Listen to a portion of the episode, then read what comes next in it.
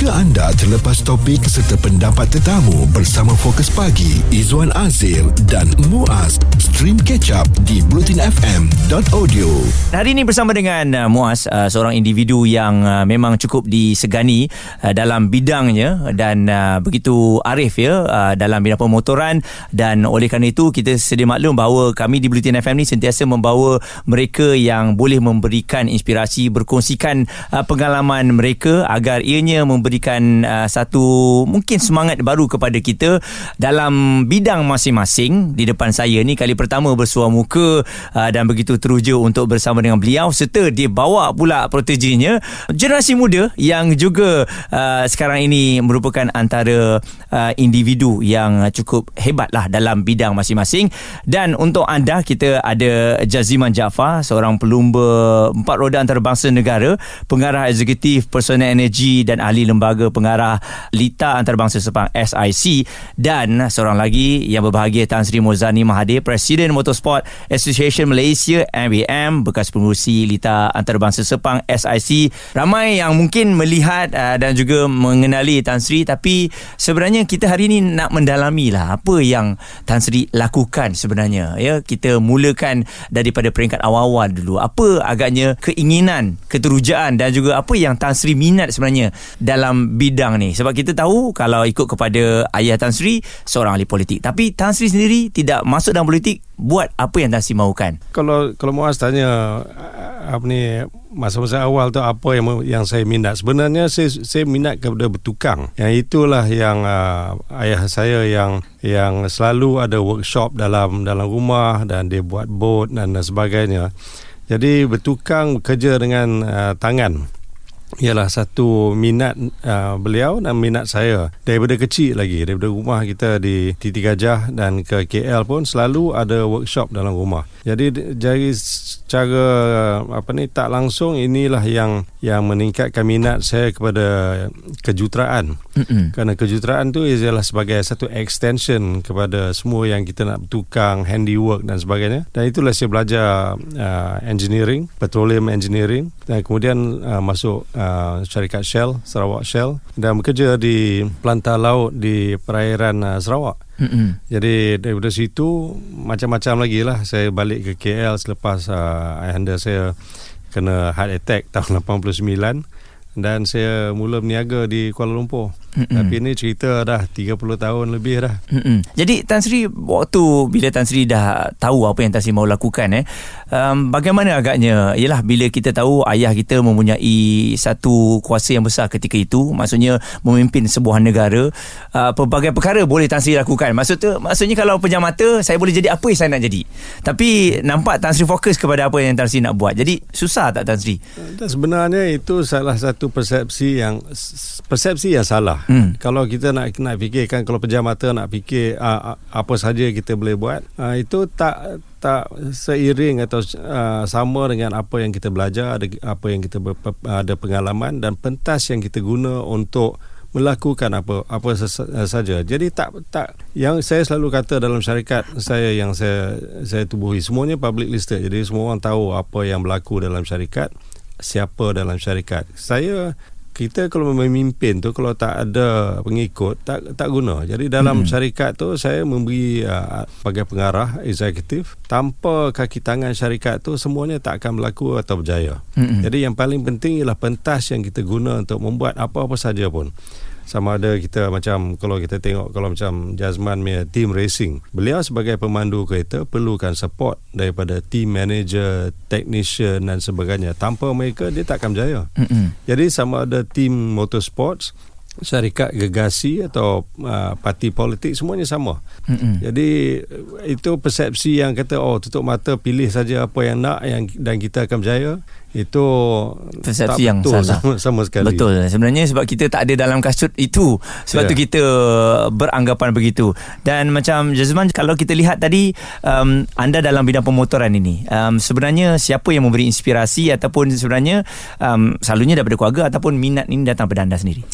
Sebenarnya saya bermula uh, sukan pemotoran ni dari umur 6 tahun mm-hmm. uh, di uh, Stadium Shah Alam sebelah Stadium Shah Alam tu ada circuit go-kart. Go-kart ha? uh, saya memang dari kecil minat apa mengada koleksi kereta Tamiya, Hot Wheel dan sebagainya. So, Sama lah kita eh. Betul. so semasa itu saya nampak um, budak-budak kecil umur 8 tahun dah diberi peluang untuk berlumba. So saya tak sangka yang ada salah satu platform semasa itu dan minggu seterusnya saya diberi peluang untuk membawa salah satu go-kart 60cc uh, tapi saya masa tu agak kecil lah. So mesti ada padding ada kayu blok untuk sampai pedal tersebut lah. Mm-hmm.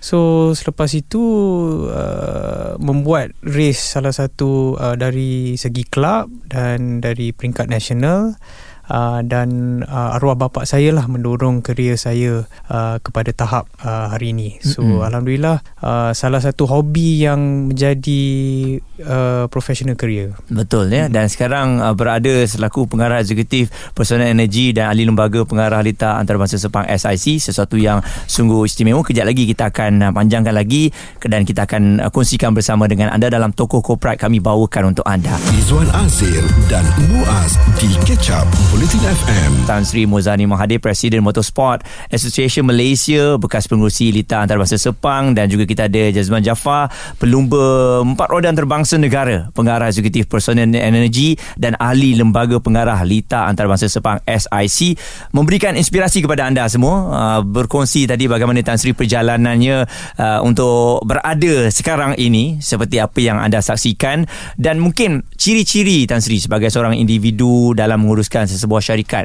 Ini yang saya nampak sukar ada kepada orang tertentu. Ada orang dilantik sebagai bos, tapi ciri-ciri sebagai bos tu tak ada. Jadi sentiasa akan dikritik oleh anak buahnya, tapi anak buah tak boleh buat apa sebab bos adalah bos. Saya style saya saya selalu berjumpa dengan semua kaki tangan tak kira uh, jawatan apa mereka pegang dalam syarikat. Saya dulu salah satu daripada amalan saya lah saya panggil mereka makan lunch jadi saya selalu duduk dengan 20 orang sama mereka dispatch ke dengan driver atau naik ke head of department ke kita duduk sekali uh, mereka dapat dengar apa yang saya rancangkan untuk syarikat dan saya dapat feedback daripada mereka apa isu-isu mereka dari dari semua peringkat dalam syarikat. So mm-hmm. jadi sekarang ini kita tahulah uh, isu masalah kepada orang uh, mungkin head of department lain daripada orang yang kaki tangan di limbungan katakan dulu saya di di lumut jadi mereka dapat memberi feedback yang yang tepat direct kepada saya tak ada mm-hmm. tapis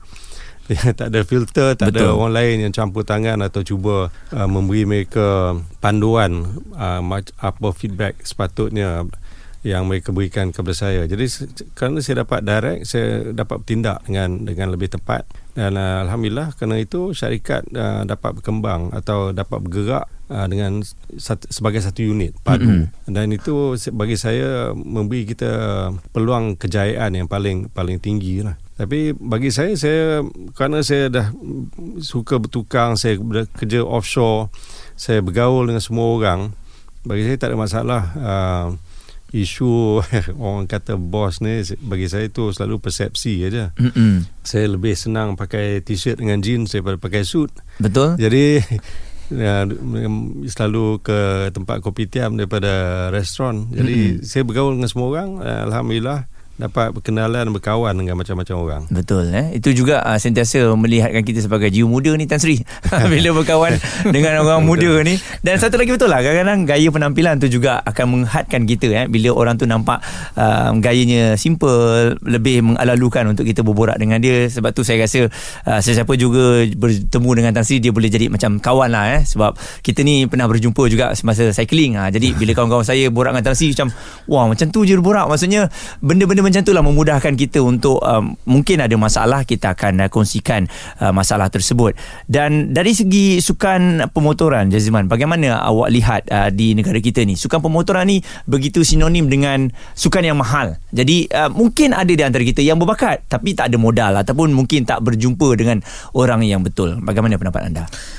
Semenjak uh, pembangunan sukan pemotoran ni sebenarnya peak dia semasa uh, penubuhan Formula 1 berada di di negara. Mm-hmm. Um, dan uh, interaksi dan interest ter- terhadap sukan tersebut di membangunkan daripada peringkat akar umbi sampai ke uh, Formula 1 lah mm-hmm. seperti Alex Young dan Fairuz Fauzi dan sebagainya tapi modal dari segi uh, pembangunan uh, pembangunan dua roda adalah la- lagi uh, efektif sebabkan uh, kos lah hmm. tapi pada pendapat saya uh, sukan pemotoran ni ada banyak cabang-cabang dia tersebut sebab hmm. dia ada disiplin dari segi rally dari circuit racing endurance racing GT dan sebagainya so dia sebenarnya hala tuju sukan pemotoran tersebut adalah goal individu so uh, sekarang semenjak covid dia agak terjejas sebabkan kos uh, harga minyak telah naik, kos import sebagai uh, uh, kereta tersebut pun telah telah naik dan kos membuat event tersebut pun telah naik. Mm-hmm. Tapi uh, bakat tu dari segi uh, akar umbi dan membangunkan uh, bakat tersebut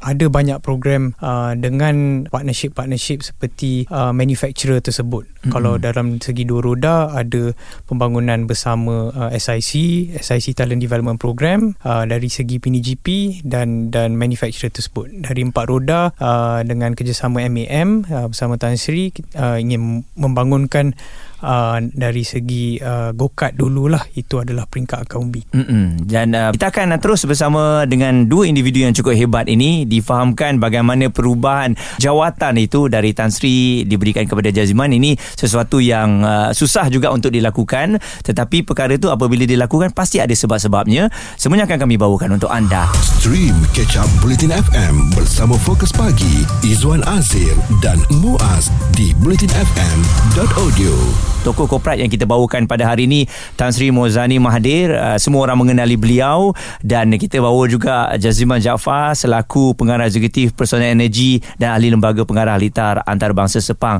Jadi Tan Sri mungkin bila sebut mengenai petroleum ya ramai orang menyatakan bahawa ini satu bisnes yang yang hebat satu bisnes yang boleh memperolehi keuntungan yang berbilion-bilion. Katanya kita tak ada dalam industri tersebut. Tapi ramai yang tak lihat. Apa kesukaran yang ada Tan Sri? Apa bila kita melibatkan bisnes petroleum ni? Uh, kalau nak tengok bidang uh, atau industri petroleum ni dia banyak uh, sangat, sangat luas. Tapi yang kita tahu ialah ialah satu industri yang sangat mahal memerlukan uh, dana yang besar, pelaburan yang besar dan risiko yang tinggi. Kerana kita hmm. tengok oh sekarang memanglah orang minat balik kepada industri petroleum kerana harga minyak dah dah melambung naik lebih daripada 100 US dollar uh, satu tong dulu jatuh ke masa 30 US dollar semua orang kata syarikat-syarikat memang dah rugi mm-hmm. atau ditutup dan tak boleh hidup balik selepas uh, harga minyak naik uh, melambung uh, seperti sekarang jadi risiko dalam dalam industri ini memang adalah tinggi dan kaitannya kepada ekonomi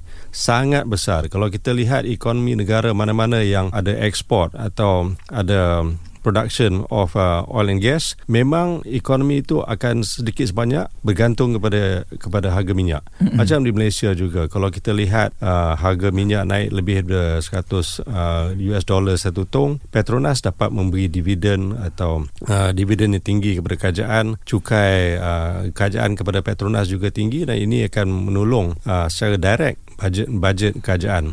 Dan Tan Sri mungkin uh, respon apabila kita ni mempunyai minyak eh tapi ini mungkin secara mudah untuk difahami Tan Sri kenapa Malaysia tak boleh menjual harga minyak yang murah walaupun kita mengeluarkan minyak untuk kita mudah fahami sebagai rakyat biasa ni Tan Sri. Eh, kerana kerana proses uh, untuk apa ni refine minyak ni dia bergantung kepada macam-macam lagi bukan setakat uh, minyak keluar daripada tanah saja mm-hmm. refining proses semua semuanya akan meningkat bila harga harga minyak naik jadi kerana itu nak pass uh, the the cost to the consumer ni bukan sebegitu senang lah. Jadi Petronas juga bila dia, dia lihat mungkin Petronas dan syarikat-syarikat mana lah gegasi di, di, di negara-negara lain. Juga tengok apa yang kerajaan memerlukan daripada mereka. Sama ada dari segi cukai dari, dari segi dividen dan sebagainya.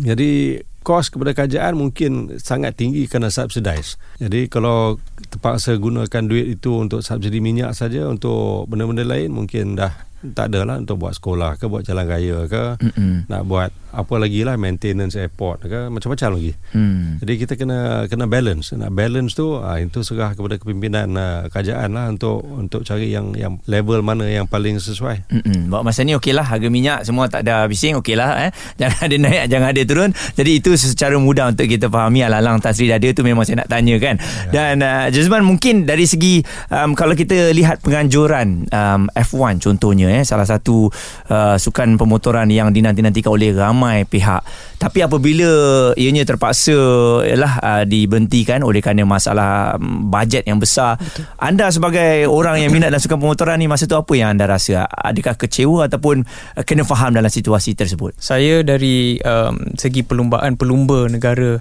uh, semasa itu saya berlumba di peringkat uh, Formula 2 lah World mm-hmm. Series um, dan uh, masa semasa itu uh, kami tengah buat persiapan untuk nak masuk Formula 1 lah. Saya saya telah diberi dua tawaran daripada dua tim. Tapi semasa itu juga uh, harga harga minyak pun telah turun dengan uh, kebanyakan sponsor-sponsor saya pun uh, telah ditarik lah sebabkan um, financial semasa itu. Akan tetapi saya berasa sedih um, sebab uh, it, itu adalah uh, hala tuju kerjaya saya mm-hmm. untuk uh, berlumba di uh, peringkat yang amat tinggi iaitu Formula 1 dan uh, efek uh, saya rasa uh, sebagai pelumba negara pelumba Malaysia memasuki F1 akan mendorong uh, pelumba dan dan uh, rakyat-rakyat Malaysia yang mahu masuk ke peringkat terbangsa lah. Betul. Uh, akan tetapi uh, saya dah 2-3 tahun kemudian tu saya memahami, memahami lah situasi tersebut yang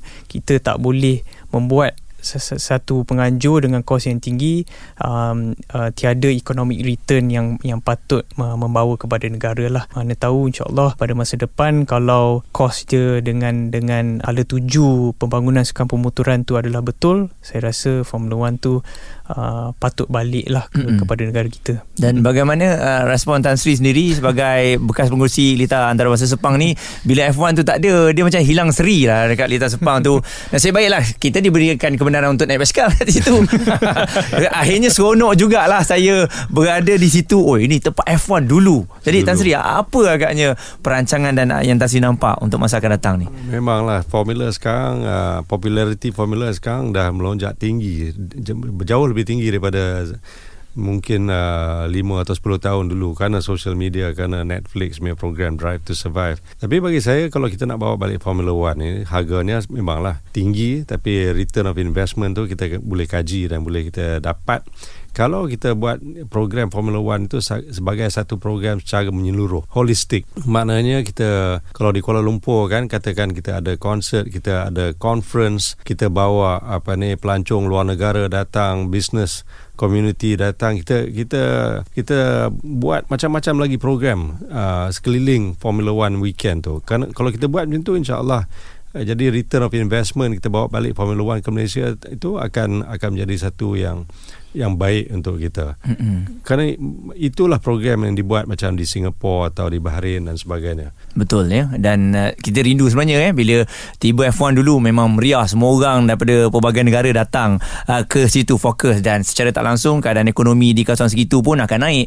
Mm. Uh, itu yang yang kita dapat lihat. Izwan Azir dan Muaz di Catch Up Bulletin FM. Dalam toko korporat hari ini kita bawakan kepada anda yang berbahagia Tan Sri Mozani Mahathir dan juga Jazman Jaafar selaku pengarah pengarah eksekutif uh, personal energy and ahli lembaga uh, pengarah lita antarabangsa Sepang SIC. Jadi um, Tan Sri bagaimana agaknya dari um, ialah dulu memegang selaku pengurusi lita antarabangsa Sepang ini dan uh, sekarang telah pun dia diberikan kepada orang lain. Jadi um, transformasi itu um, Tan Sri selalunya untuk memberikan kuasa kita ataupun apa yang kita ada kepada individu lain kena ada kepercayaan Tan Sri eh. Kalau ya. tak ada kepercayaan tu macam susah sikit nak serahkan kuasa tu. Ya, kepercayaan dan kebolehan kita yakin uh, mereka ni uh, sejiwa dengan kita. Hmm. Nah kalau kalau kita percaya uh, sejiwa dan apa ni hala tuju tu sama insya-Allah kalau kita memberi mereka amanah dan tanggungjawab mereka dapat kendalikan dengan baik. Mm-hmm. Maknanya kita punya agenda, misi dan harapan kita kepada generasi yang akan datang selepas kita akan ditunaikan mm-hmm. dengan baik. Macam saya lihat macam di SIC memang ada orang sekarang dalam dalam dia punya board of directors yang memang minat kepada sukan bermotor dan uh, melihat uh, kepada bukan setakat di mereka sendiri, pengalaman mereka sendiri tapi memberi peluang kepada adik-adik mereka. Bukan mm-hmm. setakat mereka tu macam adik-adik saya, sekarang adik-adik mereka untuk uh, didedahkan kepada sukan bermotor motoran tempatan dan antarabangsa. Bagi saya inilah yang yang apa ni kesinambungan yang sangat uh, penting. Di mana-mana saja sama ada sukan bermotor atau di dalam syarikat atau mana-mana sajalah kita perlu uh, memberi peluang kepada yang muda. Tetapi pengalaman uh, yang ada kepada yang yang yang datang sebelum tu uh, perlu di perlu selalu ada. Uh, kan dapat ditimba pengalaman itu. Jazman bagaimana agaknya anda selaku daripada seorang pelumba sekarang dah jadi ahli lembaga pengarah ni uh, mesti ada perbezaan. Dulu kita fikir lumba lumba lumba tapi sekarang dah kena fikir secara keseluruhan. Bagaimana transformasi tersebut uh, semasa saya diberi peluang untuk berlumba di peringkat antarabangsa uh, pengalaman di situ adalah amat berharga lah. Kadang-kadang kita pergi track Silverstone dulu baca je kan atau tengok TV atau track di Monaco.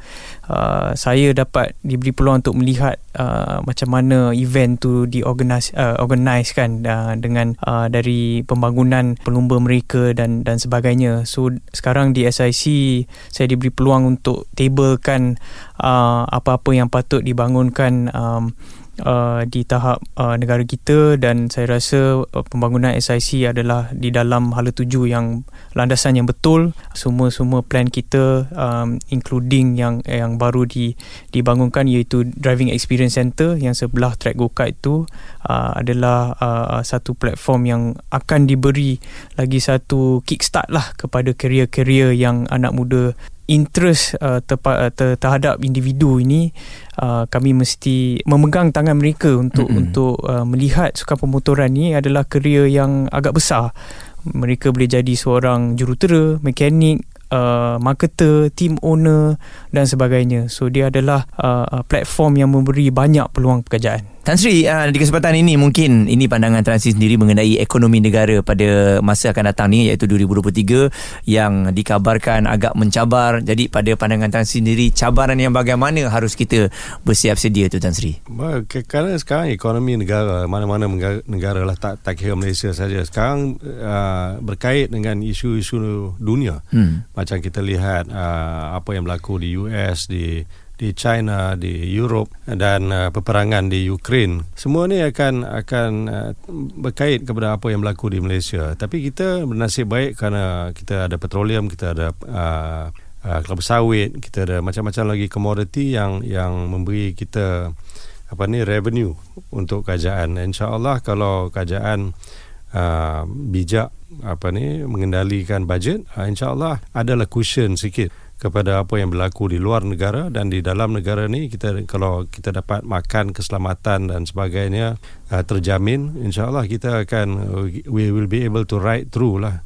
Memang kita sekarang tidak bergantung begitu sangat dengan kekitangan dari luar negara. Apa yang kita boleh buat dalam negara dengan orang kita sendiri itulah mungkin paling paling baik bagi bagi kita. Kita kena lebih bijak dan belajar daripada apa yang kita kita lihat dan uh, apa ni merasai 2020 dan 2021.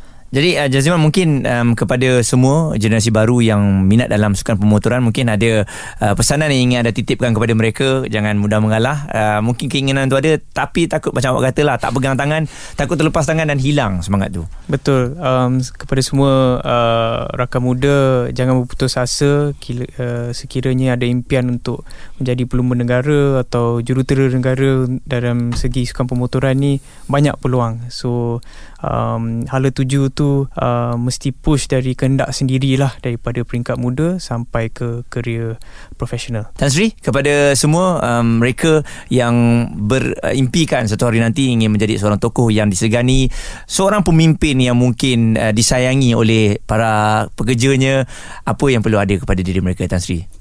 I think uh, apa ni keikhlasan lah. Apa ni kena bersungguh-sungguh. Jadi kalau apa yang kita dapat bekerja dalam bidang yang kita minat, kita suka dan dan satu hari nanti kita dapat membuat sesuatu dengan sendiri, insya-Allah kita akan berjaya dalam apa saja yang yang yang kita apa ni we put our heart and mind into lah orang kata. dan uh, kalau dapat uh, bimbingan daripada orang-orang yang lebih yang telah apa ni mengalami apa yang kita nak kita nak cuba buat tu insyaallah mereka dapat meng, mengongsi pengalaman dan kita belajar daripada situ. Saya sendiri pun dulu banyak saya berbincang dengan tokoh-tokoh korporat yang yang sebelum daripada saya saya banyak belajar daripada mereka. Macam mana mereka buat uh, uh, menjayakan perniagaan mereka dia punya basic dia ialah ikhlas, jujur dan uh, bersungguh-sungguh untuk membuat apa saja pun insya-Allah mereka akan berjaya. Hmm. Insya-Allah ya bersungguh-sungguh segala input uh, dan juga perkongsian hari ini kita harapkan memberikan inspirasi kepada mereka yang bersama dengan kami pada hari ini Tan Sri Mozani Mahathir yang merupakan presiden uh, Motorsport Association Malaysia dan merupakan bekas pengurusi Lita Antarabangsa Sepang SIC dan juga Jaziman Jaafar selaku pelumbu empat roda antarabangsa negara yang telah pun berkongsikan pengalaman beliau dan pengarah eksekutif personal energi dan juga ahli lembaga pengarah Litar Antarabangsa Sepang SIC informasi. Jika anda terlepas topik serta pendapat tetamu bersama Fokus Pagi, Izwan Azil dan Muaz, stream catch up di blutinfm.audio.